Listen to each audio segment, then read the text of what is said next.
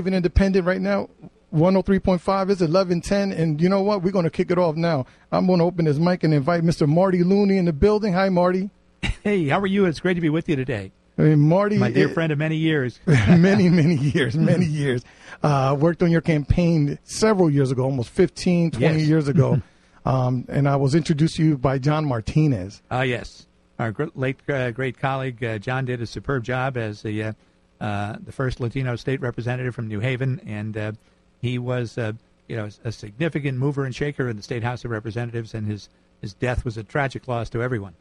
uh, to everyone. National uh, caucus uh, for legislators. I mean, he, he had all kinds of positions. Yes. Um, and he and I had the privilege of getting to meet you in your campaign.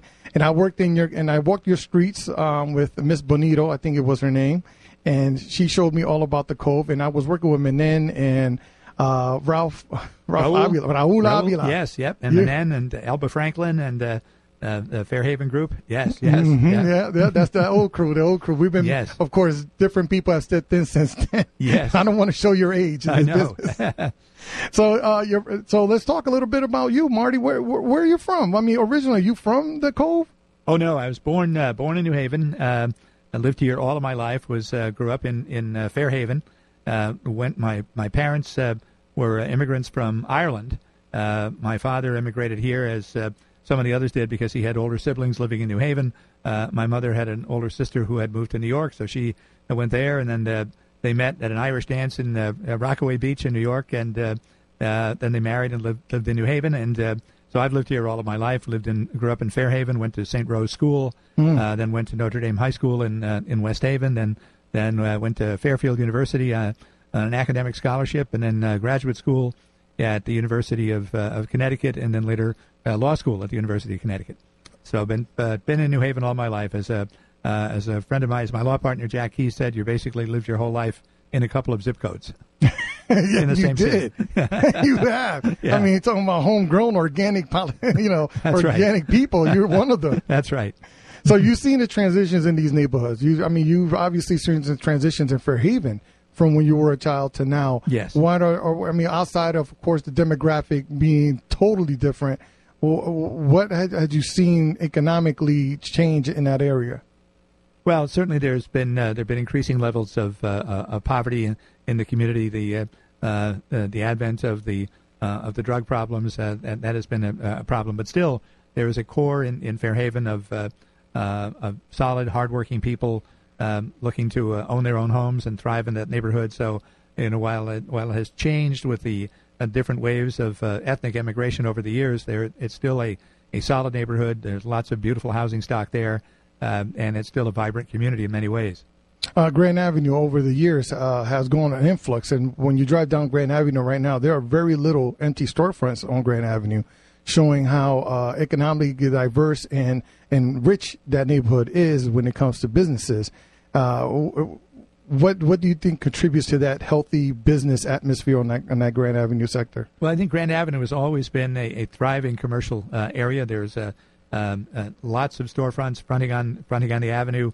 Um, lots of businesses operating there on, on the whole length of the avenue, from from East Grand all the way to the uh, uh, all the way to Olive Street, and it's a uh, it's a, a thriving commercial uh, area, just as you have you know Whaley Avenue in, in the western part of the city, and and also uh, uh, areas in the hill with uh, uh, uh, Columbus and, and Washington and other places. But Grand Avenue needs to be uh, preserved as a vital commercial center, uh, and the small businesses operating there really are the lifeblood of that neighborhood.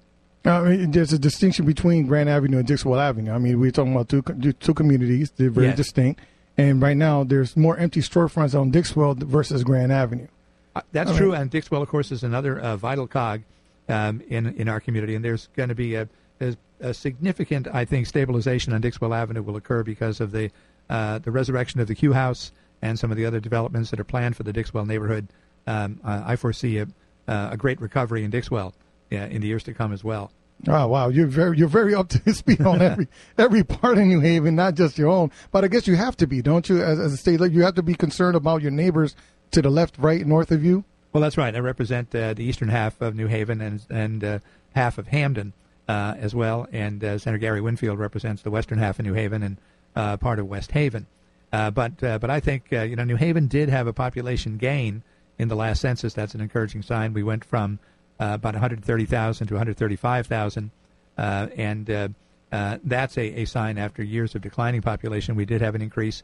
Uh, and as did Bridgeport, as did uh, Stamford, had a major increase. The only one of the major cities that had a population loss was Hartford, that lost 3,000 people between uh, 2010 and 2020. So there is uh, there is growth. You know, we're seeing a tremendous growth in housing in downtown with the all of the the new uh, you know, biotech businesses and the spin-off research from Yale that's taking place. That's attracting uh, people to New Haven. so I think New Haven is is on the rise in so many ways. Oh, we we always focus on the problems. You like to focus on the positive. I see right now in your vernacular. You like to focus on the on the good things. Um, as a state senator, I mean, what got? You, let's go back track a little because I like uh, what got you into. You're, you're a lawyer. You yes. work with Jack Keyes. Then you became a politician, and what made you decide, or who who tricked you into this? Well, actually, it's sort of the other way around. My friends kid me because I was already in the uh, state legislature when I went to law school. So people say, hey, there are lots of lawyers who become politicians. You were already a politician, so you're doing your career backward. But but I will uh, I'll tell you how it how it happened. Uh, as I said, uh, you know, went to Fairfield University, uh, majored in, in English with a minor in theology, then went to uh, to UConn for graduate school, got a master's degree in English, and was working on a, a PhD program in English there. But I always had a, a political interest. My uh, doctoral dissertation was going to be on the, the political novels of Anthony Trollope, who was uh, you know, a Victorian era, uh, era British novelist. And uh, however, um, yeah, I think my, my whole life pattern might have been different, uh, except for for one uh, one particular evening. I was home for the weekend uh, visiting uh, with my mother. My my father had recently passed away, and then was going to go back to to, to UConn, and I decided I'd stay home a little longer, have dinner with my mother before heading back to Storrs. And the the doorbell rang, and there were two people who were uh, going door to door campaigning in Fairhaven. There was a mayoral campaign going on that year, mm-hmm. and the two people were a member of the board of alders named Frank Logue, who was running for alder Frank that year, Logue, running for yep. mayor that year, and with him was a young woman who was his campaign manager. Her name was Rosa DeLauro, and that was the day I met both of them. And uh, uh, they said that someone had given them my name as somebody who was um, active in the community because uh, St. Rose of Lima Parish, uh, the boundaries of that parish were pretty much coterminous with a, a political ward and someone had given them my name. They said, frankly, they had no political organization in that neighborhood. They were trying to build one. It was a stronghold for the incumbent organization of Mayor Guida. Mm-hmm. And uh, uh, friends of mine had encouraged me to run for alderman at some point. Uh, and they said, well, this this could be the year because there'll be uh, campaigns going on all over the city and a network of people running. And they said we'd encourage you to do it. They asked me to come to a meeting that week that uh, sort of how to run for alder meeting that, that they were sponsoring. Mhm, And mhm. uh, uh, I went to that meeting, was even more intrigued, uh, talked to my friends, and said, well, let's do this. So I became uh, a candidate for the Board of Alders and the coordinator for Logue in that part of Fairhaven, and uh, um, got carried my petitions to get on the ballot because I was running against an incumbent uh, alder and Mhm. uh, helped him get on the ballot by getting uh, petitions there. And uh, I defeated the incumbent Democratic alder by 27 votes in Wow. the primary. Tight. It was tight, and uh, Logue lost the ward by about 180, but I won by 27. So there were a lot of, uh, of split votes there. The people knew me from the neighborhood and, and all of that. And then Mhm. uh, it it worked out that in the general election, of course, that whole area of the city uh, went Republican and voted for John Esposito, who was the Mm. Republican candidate because uh, it was a stronghold for. Uh, uh, the chairman, Arthur Barbieri, Mayor Guida. So uh, that was the high watermark for the Republicans in terms of electing alders. They elected nine Republican alders uh, that year. So I lost to the Republican candidate in our ward, uh, Art DeSorbo, who went Hmm. on to become the minority leader of the of the board. But uh, again, I, I I lost by uh, about 200 votes. Logue lost by 500, and uh, then I was figuring, well, I better go back and uh, uh, concentrate on getting back to my PhD program. But then I got a call from Rosa DeLauro, who was the new chief of staff to the mayor, and said, you know, we were impressed with the work you did in this campaign. We'd like to come, have you come be part of this administration to uh, to do uh, um, outreach for the mayor, to uh, do Wow. uh, research on neighborhood issues, to accompany him to public meetings, and to follow up on the issues that are raised there. So that was my great political and governmental apprenticeship and education for uh, three and a half years in the Logan administration. So I would uh, go out to help set up community meetings for him, accompany him to those meetings, uh, take notes, and follow up on the issues that uh, uh, that rose there. Also arrange meetings of uh, activists to come into City Hall to meet with him, uh, communicate with the department heads about neighborhood issues. So it really was a nuts and bolts education in both politics and government. During I- those years, I also developed an interest in running for the legislature if an opportunity ever came, because uh, volunteered on a couple of legislative campaigns for people who were uh, close to Mayor Logue, including Bill Dyson, um, Representative Tom Wall in the Hill. And uh, but in '79, when uh, when Logue was defeated by Mayor uh, by then Police Chief DiLieto in a primary, then I was at another crossroads and uh, figured what was I going to do next. And uh, the state representative in the district where I live was a guy named Joe Carbone, who was about my age, was very popular and uh, very uh, uh, um, very competent as a state rep. But then all of a sudden, he announced he wasn't going to run again uh, because he was going to become the new chief of staff to the new mayor. So all of a sudden, there was an open seat in my district. Wow. So I, I ran for that, and uh, again, didn't get the party endorsement, uh, uh, but qualified for a primary and uh, um, and won the primary. And uh, I thank uh, Rosa DeLauro, Stan Greenberg, uh, Luisa DeLauro, and others were key parts of my campaign effort for that. So I won the primary and uh, then was elected state rep. And then, uh, right after getting elected state rep, I uh, went to law school. so, so I did that while I was uh, went to law school, serving while I was serving in the House of Representatives. So I was a, a state rep for uh, six terms, and then uh, was elected to the state senate when uh, my predecessor, Senator Tony Avallone, decided not to run again. He was uh, about to become a member of the Democratic National Committee. Uh, so then I was elected to the, uh, the state senate and uh, served as chair of the, the Banks Committee, and then uh, ranking member on the Judiciary Committee when we were in the minority for one term. Uh, then I became chairman of the Finance, Revenue, and Bonding Committee for three terms, uh, and then majority leader of the Senate, chosen by my colleagues after that uh, for 12 years, and then for the last eight years, I've been the president pro tem.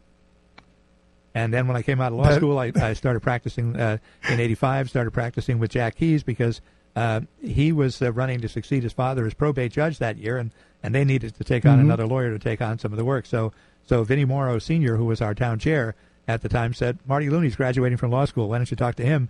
And he said to me, uh, uh, "The Keyes need another lawyer. Why don't you talk to them?" So so Wow. Vinnie helped set that up, and uh, so I've been now with Jack for 37 years practicing law. And for those who don't know who Jack Keyes is, he's one of the most prominent lawyers in the United States, let alone New Haven. Right, and the former and the probate judge in this district for uh, for many years, and uh, and his father uh, uh, was one of the greatest people I ever met, and uh, he was uh, there for the first 13 years uh, that I practiced with uh, with him and with Jack, and then since then with. Uh, I, I with would Jack. say, that, can I just say this? You had a great mixture of drive, opportunity, and people around you.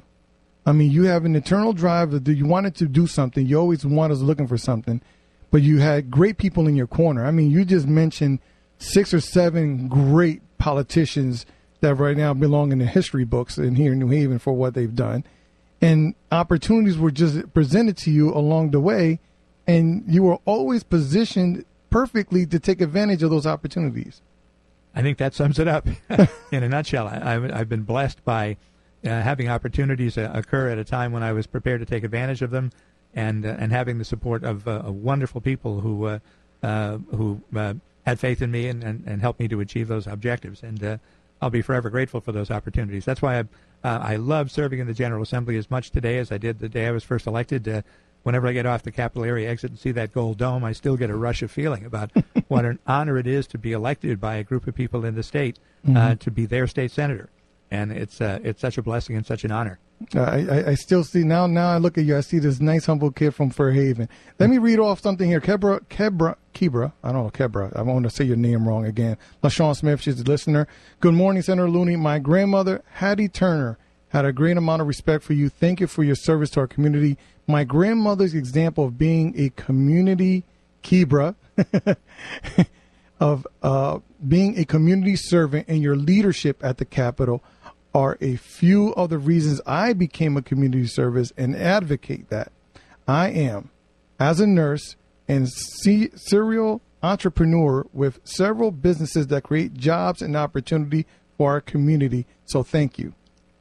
Oh well, thank you for uh, those comments, and of course, uh, your grandmother Hattie Turner w- was one of the the legendary uh, people in Connecticut, uh, in New Haven, a community organizer, somebody who was a a magnet for those who needed help, and uh, she knew exactly how to advocate with government and social service agencies uh, to to get people help if they thought they were in a vacuum and no one was listening. She found a way to make sure they got listened to. You are like a human encyclopedia now. You're like a, a historian, a walking historian, because you had first contact with so many community leaders over the time. Uh, what do you see are are good qualities in a community leader? I think first of all, um, it has to be about about service. You have to have a, a genuine interest in um, in in helping people um, and in uh, trying to find out what the authentic needs are and what is the best way to address those needs. And uh, uh, that's why I'm a I'm I'm a Democrat. I'm a firm believer uh, in government.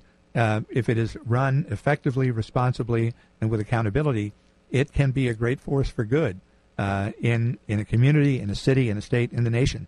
I think the the administration of Franklin D. Roosevelt is an example of that. What he was able to do when he came in to have an, an active government to counter the effects of the Great Depression is uh, is something I think is still the, uh, mm-hmm. the high watermark of government mm-hmm. achievement, followed by you know what President Johnson did uh, with the, the Great Society. And his administration, of course, was marred by the Vietnam War, but the social service policies that, that he mm-hmm. pursued are, are still you know the foundation today. So uh, that's a fundamental difference. I think the I think Republicans. Um, um, do not believe in the efficacy of, of government. Uh, they would, in some cases, rather see people suffer than have government have the power uh, to assist them. Uh, you know, Grover Norquist was saying at one point that uh, he'd like to see government get to be so small that he could some point strangle it in the bathtub. I, I, I, just saw a recent article in the New York Times uh, that said that uh, states that are run by Republican governors take more than give, and states that are run by Democratic governors give more back to the government than they actually receive from the government. That's absolutely right. And we have we have a, a Republican state senator actually serving uh, now uh, with us, who in a speech on the Senate floor at one point said he looks forward to the day where the people of Connecticut shouldn't have to pay any attention at all to what state government does; that it will be empowered to do so little. Mm. You hmm. know, that's the stark contrast I think between uh, uh between them uh, and us. You know, when my when my son was little, we lived on the uh, the second floor on Woolsey Street in Fairhaven, and my mother was on the first floor, and uh, uh, they used to play a little game where if she had loose change around, he would grab the loose change and she would chase him and make make believe she was chasing him to get mm-hmm. her money back. So one day, a little while before that, he had asked me about, well, what's the difference between Democrats and Republicans? He was about six or seven years old, and I said, well, Democrats uh, feel that government has an obligation to help people in need, uh, those who are struggling, those who need some assistance, uh, and Republicans basically don't feel that obligation. Uh, mm. They feel that people should be left on their own to sink or, or, or swim, unless those people tend to be you know well-connected corporate people at looking for a government subsidy, and then they're they're certainly willing to help them. So I didn't realize how much of the lesson he had absorbed until uh, one day he grabbed some change. He was headed up the stairs. He was laughing. My mother was chasing him. She said, "You know, stop him! The little thief took my money." I said, "That's Michael. Give Grandma back her money, or she'll be one of the poor people." And he said, "I don't care. I'm a Republican." and of course, he was not. But it showed showed me that he absorbed the lesson that I had told him. that is that is uh, another article. I think this was from the Post that mentioned that like Connecticut is like the number one socialist state in the country in regards to monies and how it's spent on the community. Well, we see uh, ourselves as part of a peer group of, of progressive states: uh, uh, Massachusetts, uh, New York, New Jersey, to some extent, uh, California, Illinois, and Connecticut. I, I think mm-hmm. stand in the forefront of of having um, a- active state governments that recognize an obligation to uh, to provide for social service needs. Mm. Uh, I was I was mentioning earlier about the disparity in housing and uh, the need for low income housing, affordable housing, also affordable home ownership, which is the next level of I guess the progression of affordability, especially here in New Haven. Um, and the Fairhaven community is, is, is eventually going to happen where people are going to start getting priced out. What protections can we have to assure that there is affordable homes for people to purchase, especially single family homes, because that's the American dream, isn't it? It is absolutely, and the the key is, I think, making sure that, uh, that, people can afford uh, the mortgages that are going to be needed if they're going to be home. We need to have more uh, capacity to subsidize mortgages for uh, for moderate uh, income people, down payment assistance plans, mm-hmm. and because we know that, that neighborhoods that have a strong component of owner occupied homes are strong neighborhoods. Mm-hmm. Uh, the, the people have a, have a great interest in maintaining their property, uh, even if they're multifamily homes. If the owner is a resident there, uh, you have a stable community and uh, and also a network where people be, be, feel part of the community. They become uh, members of neighborhood and community organizations, and that becomes a uh, a stable neighborhood rather than one that is rootless in some way. So so we need both to provide a significant increase in affordable rental housing, but also to make a commitment to home ownership. uh, both by by uh, finding ways for down payment assistance programs, putting money into that, as well as mortgage subsidies. Well, let's start with education then, right? Because Yeah. isn't that where it all starts? I mean, if you're not financial literate, if you're not well educated, of course you're not going to make ends meet.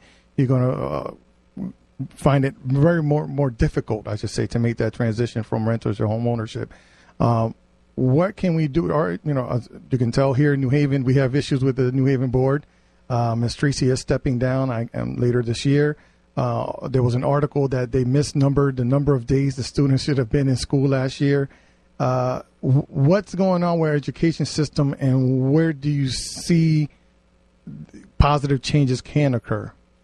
Well, first of all, I think the thing that was uh, most alarming was the decline in reading and math scores that was uh, was reported, and the the reluctance of the New Haven board to adopt the uh, the new reading curriculum, which is shown to be effective. I mean, uh, you know, when when the state uh, adopts a curriculum, it's uh, it's something that the, the towns are supposed to act on. It's not a suggestion; it's it's a requirement. And uh, uh, I think uh, clearly the pandemic has had a much greater effect in uh, in, in lower income communities and, and lower income neighborhoods within uh, those communities with uh, more uh, uh, disruption of education, more time lost, uh, less capacity to uh, to be online and make up for lessons that are lost in school. I know that in uh, in fact New Haven itself did a study uh, during the pandemic of looked at a, a a street in Fairhaven. I believe they looked at Ferry Street and they looked at I think it was Yale Avenue in Westville, and the, there were streets that had similar numbers of kids enrolled in the public school system.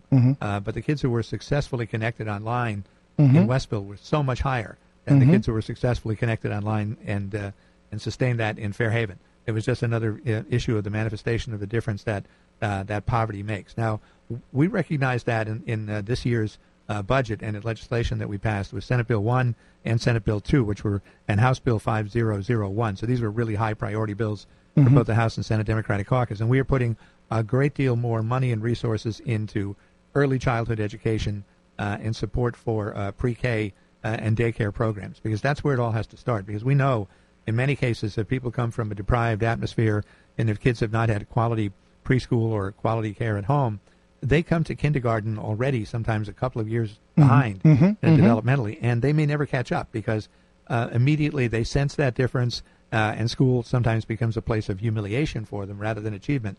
Um, and those are the kids who, within a few years, are are uh, truant, and then shortly after that, may get into trouble with the juvenile system, uh, and then spin out of control altogether. But um, if kids are able to be successful and be uh, rewarded for their achievement and feel good about themselves in the early school years, uh, the battle is really um, halfway won at that point. If kids do well in kindergarten, 1st second, third grade, you know they're on their way to doing well forever. Uh, And if they, if they- it's so so yeah. true. You're right. You're right. Uh, you get them early, hook them in, you know, at, at those beginning stages, and they develop. But unfortunately, right now we're at a point in, in our history, and especially with, with with regards to our children, they do not have the skill set, the reading level, the the computation levels, uh, you know, the skill levels to take these jobs, right? That you need, high, well-paying jobs to go and eventually buy a home in four or five years because they just don't have that baseline uh, of education. So how do we help remedy these children now that got passed on because it was a pass fail for two years almost? Right. That's why we really have to renew efforts now in, in kids who uh, may have lost those two years of education to have uh, uh, intensive remediation programs, uh, to put more resources into after school programs to help kids catch up, summer programs uh, as well. There has to be there has to be a lot of supplements uh, to the standard education uh, year in order to help make up for that lost time um, and to uh, to have kids, kids be able to re- recapture those skills uh, and catch up to grade level because it's uh, it's so important. Then at the other end, we also have to have uh, programs for uh, high quality technical education uh, for those who uh, want to go into the trades or into a, a technical program after high school rather than college because not everybody uh, wants to go to college right after uh, right after high school. Uh, but we need to find a way where people can be gainfully employed uh, without a college education. However, um, even manufacturing jobs are much more technically sophisticated. they're, they're, they're basically run by machines. basically you have to run know, by machines. yeah. So you have to be skilled in running the machine and and uh, uh, reading the complex operating manual for that machine. Mm-hmm. Uh, so you can't uh, do what people did years ago. My father uh, worked as a, uh, um a forklift operator at at, at Winchester's uh, for many years. Wow. And, uh, you know, he was an immigrant from Ireland. Most of the people he worked with were. Uh, you know, were uh, immigrants. He was a, a bright man, but had uh, Mm-hmm. uh, not a lot of formal education. But he was able to support his family. Once the union got into Winchester's, uh, that he helped work to get in, and then and wages went up. Uh, you know, we were able to do well because uh, you know lived carefully and modestly, but uh, uh, we weren't struggling. And my mother stayed home and didn't go to work until I was in high school. Wow. So uh, it was, but it was you know a, a good union job, uh, even though it didn't require a lot of skills when he went in. That was the secret. And uh, uh, but those jobs now are, Are more scarce, non-existent. but they also require a higher level of entry level skill than they did at that time. I mean, right now, I mean, we were even talking about McDonald's. I, I I got a friend of mine who manages and owns a few McDonald's, and if the the machine goes down, he struggles to find individuals that can actually do the math to keep it running. Oh, to, with- make, to make the change. To make the like that. change. Yes, yeah, yeah. I mean, I mean, just I mean, that's how bad our education Yes. system has Yeah. gotten, Yeah. Yeah. especially here in New Haven, where you can't even run a business based on the basic knowledge of your employees. Where I mean, you can you, we can say now that we can supplement the education, but we really do make have to make an effort because I know a couple of kids who graduated high school, they were just passed on. They, Oh, yes. they didn't they didn't some of these people are now graduating without being able to read or do basic math where, know, where do we, how do we help of, them? Well, that's the phenomenon of social promotion. You know that uh, kids are just passed along. But I, I think that uh, you know we don't necessarily, in some cases, want to hold people uh, back because that may increase the likelihood that they'll drop out. But that's where I think you you need an intervention with um, a significant additional uh, support, tutoring uh, to help those kids catch up. After school programs, summer programs, um, supplemental tutoring, um, extra assistance during the school day that focuses upon uh, weak areas that the student may have. I think that uh, we have to identify where those weaknesses are and then address them. And So- o- so- otherwise, we fail. Would you be on board with like a, a post high school, like you know, uh, trade program or something like that that that is free to you know? Because of course, no one's going to be able to afford trade school. Some of these institutions, you know, institutes that are out there that train people in mechanics and all that, those cost money. Is there afraid? Uh, is there uh, uh, uh, a way to provide a free version of these, but that provide very basic knowledge? Well, I, I would certainly uh, support that. We do have uh, obviously technical schools and uh, technical high schools, but there uh, there aren't enough of them, and I don't think they can accommodate the large number of kids who might be interested. But also, we have to make sure that the uh, uh, the kids are prepared to actually function in those uh, in those programs. So, uh, I would support anything that uh, that bolsters uh, public technical education for students because again, student debt, as we all know, is a, is a huge problem, and one of the crises we and uh, that's why I'm so pleased that President Biden's has successfully pushed for for the provision that will will forgive a certain amount of, of student debt because we know that there are kids coming out of college now who are hugely in debt. Their futures are already burdened by that. It's going to postpone uh, marriage and family formation, postpone buying houses. They won't be able to afford a down payment because they have uh, uh, student debt. And the ones who are the worst off are the ones who borrowed a lot of money to go to college and still, for whatever reason, did not finish college. Uh, just because you didn't get the degree doesn't mean you don't still have the debt. Uh, and those are, are the ones who are actually the worst off. And then, but so so we have various various levels of education that needs to become more affordable. That's I think that's Absolutely right. probably the number one thing. Uh, and and also a like a, I would I would say like a post high school type program that kids can go to and either learn a trade or catch up on those skills that they missed out on. You know, because the attention that that that individuals that have difficulties in that system, they don't get that support. I mean, they get muddled in with with a, a they get clumped into a group and then they get pushed on how do we focus on those kids? I mean, do, is there monies to fo- to allow people to focus and to provide uh, teachers with more resources? Well, yes, that's one of the things we did work on in, in this year's uh, budget and, and in some of the, the bills that we passed to address these needs that have existed a long time but have been exacerbated and uh, and uh, come, I think, to greater public attention because of, of the pandemic. Uh, one of the crises we face, and going back to student debt, is that the cost of higher education has accelerated uh, for the last 30 years at a rate far greater than standard inflation. Uh, and that's why it is, is it's so uh, damaging. Now, when I went to college uh, many years ago, it, I went to a private university, Fairfield University. Uh, I got an academic scholarship that covered uh, most of my uh, my tuition. But um, a kid in those days, if you were uh, en- enterprising and had a part-time job and uh, plus the scholarship aid I had, you know, it cost my parents very little for me to go to college, and uh, because the cost was uh, reasonable, even though for even though it was a private university and the public universities were less so. That's certainly not the case now. Is that you know some private universities are, are charging up to eighty thousand a year.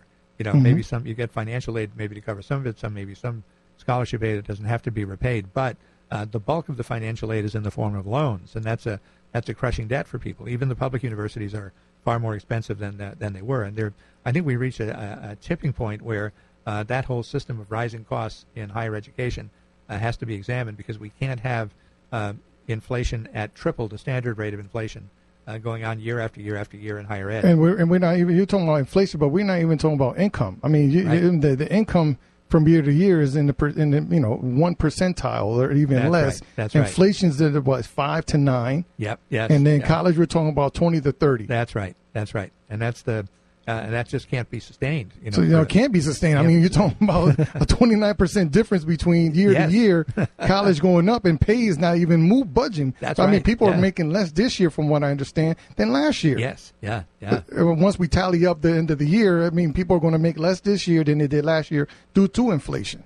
Right. I mean, my, my son's senior year at Yale, twenty something years ago, it was twenty eight thousand dollars, which seemed like a lot of money then. Well, congratulations. My daughter goes to Hopkins this year, 61,000. There you go. And, that, and and Yale is now seventy five or eighty, I guess. But you know, yeah, good luck. Yeah, but that, that shows you that uh, the, how how much the cost of inflation for higher ed has gone up far beyond the standard inflation rate. You know, that's uh, uh, that's just uh, just just a, a sign of the of things going off the rails. Uh, but you, but we need education. We need people to be out there, go out there, and, and don't be. I mean, we're having these conversations. If you're, we need to lower taxes in the state. This is comes from uh, Quarlick on YouTube. We need lower taxes in the state. Is that possible to achieve? We, I mean, we do have one of the highest tax uh, rates in the country, but do we do we can we lower taxes and still provide the services that we're providing? We can lower taxes on some, but we will have to raise taxes on some to do that. We need we need more revenue, uh, which in my view means that we need to have uh, a higher rate of taxes on those at the highest levels of income. Uh, and That's not going to happen. and we don't happen we don't happen to tax people all that high. We need a higher rate, higher tax on capital gains and dividends and interest income for those who are at the very high end of our. Oh no! Don't income tax my scale. dividends anymore. Come on now, you're already getting like forty percent on my dividends. Stop. But we need to, you know, because where else are we going to get the money? We don't want to raise the income tax uh, on moderate income people. We don't want to raise the sales tax. We don't want to raise um, uh, other taxes. But there is great, uh, there is great wealth in the state. We did a study uh, from the uh, our Office of Fiscal Analysis said that for people who earn less than hundred thousand dollars a year, um, less than ten percent of their income comes from investment income, dividends, interest, and capital gains. Yep. When you get to the level of two million dollars a year, I don't know if there's a, a typical person making two million, but at that point, Oh, only Marty 20 Loonies of the world. But go ahead. you know that's a decade worth of but uh, for people who are at the two million dollar a year income and higher only uh, 20% of their income comes from earned income and 80% comes from investment income uh, that's the difference you know and for people under 100000 it's 10% in unearned income and 90% or more in earned income So you're what you're telling me is I need to make more money so I can pay less taxes. that's right okay. but as that's highly improbable. I mean, but the, the thing is too that the people that are paying taxes, they come from communities that they are contributing more to the tax base. You know, they they they have more influence over the political structure. You know how you know how you know you know how these PACs work. you know right. those communities got more money. So how do they how do they ga- still gain the upper hand? I mean, in in the legislature versus you know philosophies from the inner city that we have because very few people in the inner city are not two million. They they more likely are from the, the burbs than they are from Well, New that, that's right, and that's our uh, our challenge too. Is that uh, a state like Connecticut, uh, we have our, our cities have the same challenges that urban areas have all over the country, but we have the extra challenge that none of our cities are large in area, uh, substantially significant uh, populations that can help compel a political solution. We have to work by sort of guerrilla warfare to build coalitions with our first ring suburbs in particular, because if you look at it, uh, if you look at the population of New Haven, Hartford, and Bridgeport together, the three of them together uh, constitute less than 12% of the state's population. Uh, if you look at, at uh, uh, Boston by itself is about 12% of the pas- uh, population of Massachusetts. Um, Providence actually is the biggest city in New England relative to its state's population. It's about 16%. Mm. So, but in New York, over 40% of the population in New York State is within New York City. So 40% of the legislators in Albany are representing districts in New York City. Uh, So we don't have the uh, the benefit of a, of a of a huge population center that's an urban area. Uh, that's been a challenge. It's uh, in and, fact and a hu- dwindling. it's dwindling. A hundred years ago, Connecticut was a much more urban state than it is now because in the 1920 census, uh, New Haven then had 160,000 162,000 people Wow. uh, when the population of the state was uh, only about a million and a half. So at that point, New Haven um, had uh, you know 12 or 15 percent of the state's population, and uh, Hartford the same, Bridgeport the same. So those three cities were much bigger as a percentage of the state's population than they are than they are now. So that's why we have to be creative. We can't dictate something, but we have to count on being able to build coalitions of like-minded Democrats in at least the first ring suburbs.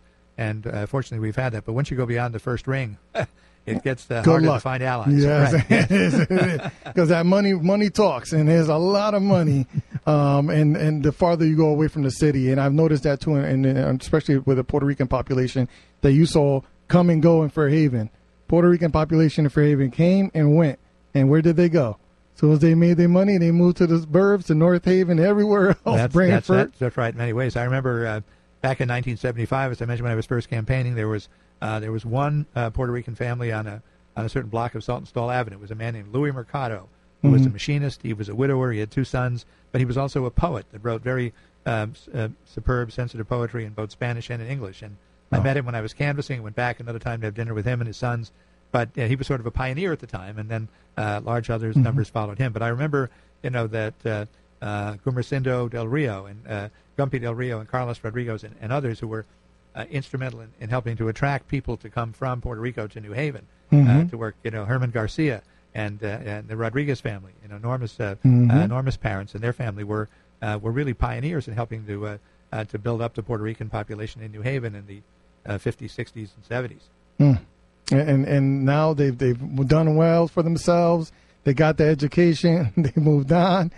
Uh, now we need those people to come back and contribute to these neighborhoods, at least politically. Make sure that if you do, if you're Hispanic, you're Puerto Rican, you moved out to North Haven, you still have influence over politics in New Haven in a weird most way, but through your politician and making sure your politicians are aware that you know they they also contribute to you know they all vote on the same legisla- legislation right. that affects everyone.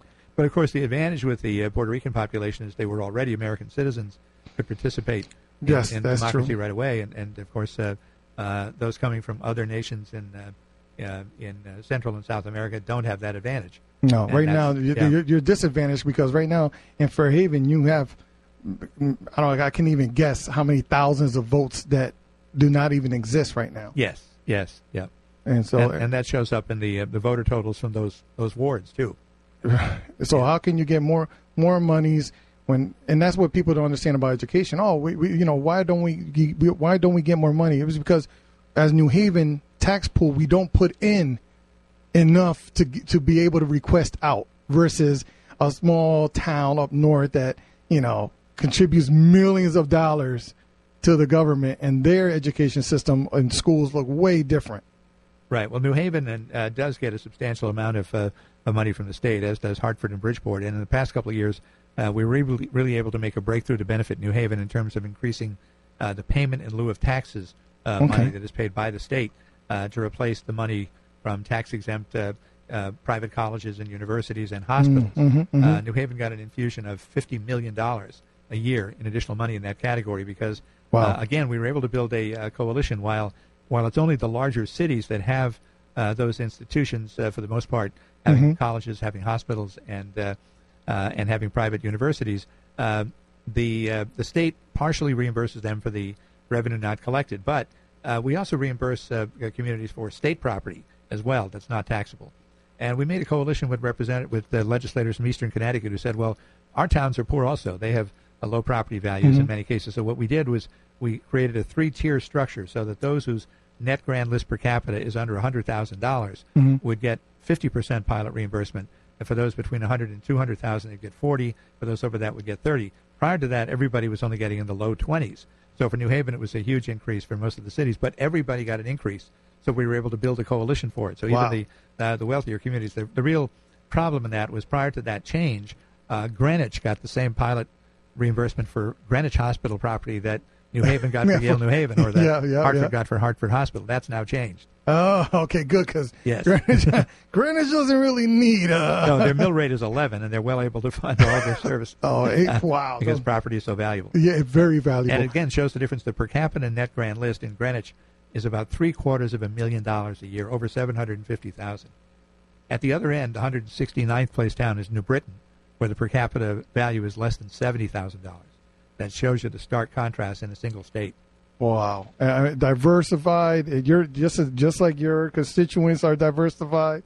You have them all. You have from the richy rich all the way down to you know the most humblest of individuals, and you care for them each with lots of love. We are running out of time. We're running out of time. It, it happens every time. See, look at that. You walked in like not, not even five minutes ago. Uh, you want to talk a little bit about um, what would you like to? You know what? You can have the mic. Talk to New Haven if you want.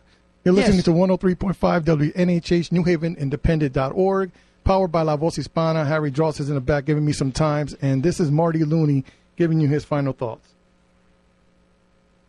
Okay, well, uh, one of the things I'd like to say, looking forward to the next uh, term in the General Assembly, is to continue um, our struggle to enhance regional cooperation. Uh, that's uh, some, something that we have not had in the state. We have 169 uh, jealously self-protective municipal fiefdoms, uh, Self-preserving. unwilling to cooperate with others, unwilling even to uh, uh, to to get the economies of scale that they might be able to do, and uh, and really holding the state back in, in many ways. People come to Connecticut from other states. They say you're a very small state to have 169 uh, separate towns and no and no regional government at all. Um, we have far too many school districts in this state. Too many small town school districts have actually been losing population uh, over the last decade, and yet uh, they want to continue to get the same amount of education they've had, and they refuse to, uh, to to combine into more regional districts. We have to make a, a breakthrough on that. Part of that again goes to the affordable housing component of, of towns looking through zoning practices to keep out uh, lower income people as well. The two go together. But what we have to, to look at is that we've had one successful model for uh, for regionalism in the state, and that was when we consolidated the probate districts in the state back in 2010. No. We had 117 separate districts, and the system was not functioning well. Some of the probate courts were only open a couple of days a week. The system was running deficits. So we transformed that system and reduced 117 districts down to 54. And since 2010, we've had a much more successful, vibrant, and uh, uh, effective probate system. But what it meant in many cases was uh, this was really controversial because it meant abolition of a number of elected positions because the probate judges are the only elected uh, judges in the state. All the others are the Superior Court judges and appellate and Supreme Court judges are appointed, but the probate judges are, are elected. And yet, uh, we were able to, operating on the principle that any town with a population under 40,000 should probably become part of a regional district. The larger cities would continue to be single town districts, but that has worked very well. We need to do something along those lines uh, for, for school districts. Uh, we need to have towns uh, be able to, to combine as economic entities to attract businesses to a region, uh, not just looking at, at when a new economic uh, uh, development initiative comes into a region. There's one town it's a winner because it gets a new development. Everyone else that competed for it is a loser. There are other states that do it differently. They have a revenue sharing uh, system like Minnesota's had for years called the uh, the net grand list, uh, uh, the guaranteed tax base system, where towns uh, in an entire region benefit from any new uh, factory or economic development facility that comes into any town in their region. A portion of the new revenue is is uh, is apportioned to all the towns in the region, not just the one that actually has the physical development. And that has really helped an entire region to market itself uh, successfully over the years. We need to think creatively and uh, and move along those lines because we're being uh, we're being held back by our current system that certainly was understandable in colonial times, but uh, uh, not any longer, It's not sustainable. and is not sustainable. Yes. Uh, You sound when you're talking about this region, you, you do sound like a. Uh, it sounds more like government is turning into a business, and we need to consolidate the upper management of well, the true. state. That's one of the problems too. We have so many of these small school districts are top heavy with administrators. Yeah. You have an administrative layer, then you have the uh, the administrators who are in schools. Now, some people say, "Oh, you're talking about closing schools." Not talking about closing schools. We probably even uh, we need to maintain the schools we have for the most part, except where enrollment has really fallen. But we need administrative consolidation at the higher end. Mm-hmm. We don't need as many districts uh, with uh, with uh, with uh, highly paid superintendents, deputy superintendents, and all of the other central office bureaucracies supervising a very small number of schools. That's where the savings can be. Wow, wow, Marty, time is up. You came here with solutions. We talked about lots of problems, but you talked more about solutions and, and a whole career full of them. Um, you have an opponent coming up, I guess. I don't know how, how you view this. I mean, you're already talking about future ventures in the legislature as as if November is all passed by and you're ready to go back to work. Well, I never take anything for granted, but I you know I do have plans for the uh, for the next term. I do have an opponent uh, this time. I've had uh, opponents in the past. I always campaign hard whether I have an active opponent or not, and this year won't be any different in that regard. Very good. Thank you very much, Marty. Uh, I apologize for the for the mishap up front, but it still turned out to be a great conversation.